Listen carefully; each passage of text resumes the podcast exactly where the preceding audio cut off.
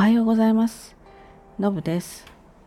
今日はですねラジオトークのお題ガチャまたやってみました。え人から言われて衝撃を受けた言葉ってある？これがお題なんですけどまあちょっと衝撃とは違うんだけれどもすごくこうためになったっていうかその後の私のま仕事人生にまあ結構な影響を与えた言葉があるんですよね。でまだそうね私も本当に駆け出しの20代の前半の頃であの違う会社のまあ女性の結構年配の人のとね普通にお話ししてた時に「あのノブさん仕事はねあの脳から始まるのよ」って言われたんですよ。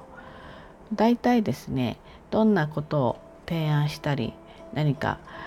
営業したりしてももうほとんど断られると思ってた方がいいわよ。脳から脳ね。イエスノーの脳から始まるのよって言われたんですよね。なので普通ね断られたり、まあ、却下されたりするとへこむんだけどそれがまあ普通だと思ってればあのこうなんなんて言うんですかね。落ち込まずに心折れずにできるでしょってそんなようなね話だったんですよね。雑談の中だったんですけど。でもねあのまあ結構営業が好きであのあちこち自分のね拙い提案を持ってまあいろいろ歩いてた時期だったんでこれすごく私のね大きな力になったんですよね。つまりですねどっかに提案持ってきますよね。でこれは、うん、これはねこうこうこうだよねって言ってまあ大体色良い返事は受けられないあのいただけないわけですよ。で、えー、まだね若いしそのいろんなことが分かった上で提案できてるわけじゃないからその提案のね内容だって当然拙い未熟なものなんですよね。だからやっぱりなんとなく断られちゃうんですよ。でその時のその言葉があったからその後もですね断られると「あ来た来た来た」とあのほらほら断られたっていうふうにあの想定の中に入ってるんですよね断られることが。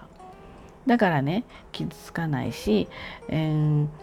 まあ、そういったベースの中で相手の人たちのこう要望を聞きながらで質問されてもねすぐに答えられないこともいっぱいあったんですねやっぱり若かったからちょっとよくわかんないことそうするとあそれあの帰って調べて連絡しますっていう結構宿題、まあ、つまり宿題として残るわけだからそれを理由にまた連絡できるわけですよね。何にもないと次の連絡するネタがないんだけど分かんなくて調べてすぐ連絡しますっていうことは、まあ、宿題があってあの次に連絡するきっかけが生まれるのででまたそこから提案してみる。でまたこうこうこうってなんかこういうところこうなんだよねなんて言われるとあじゃあそれちょっとまたもう一回揉んで持ってきます。みたいな。日産してそれで仕事を取るっていうね若い頃はそういうやり方をしてました。まあそれしかできなかったっていうかな。でもそこのベースにはやっぱりそのね方がノブさん物事はあの脳から始まる。脳から始まるからあの断られても落ち込んだりしたらダメだしもったいないのよってこれがねやっぱり未だに仕事をしても35年になりますけれども、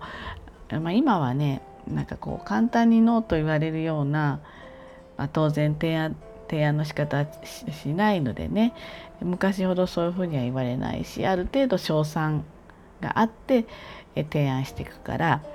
あの昔ほどそうでもないんですけれどもやっぱり若いうちはそれが意外とその言葉が、まあ、心の支えになったというかねベースになったというか、うん、なのでまあ若い人たちにもねもし何か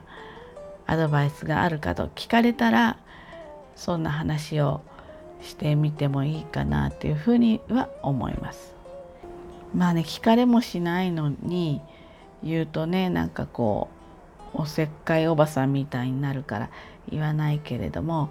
まあ若いうちは結構そういうねあの経験がありますよね断られるっていうケースの方がやっぱり未熟だから多いのでね、えー、そこで心が折れないようにするための、うん、ちょっとまあ魔法の言葉だったかなってそんな風に思いました。ということで今日は、まあ、ちょっとずれるんですけど人から言われて衝撃を受けた言葉ってあるのお題に対してのお話をしてみました。はい、ということでね今日も一日頑張ってまいりましょう。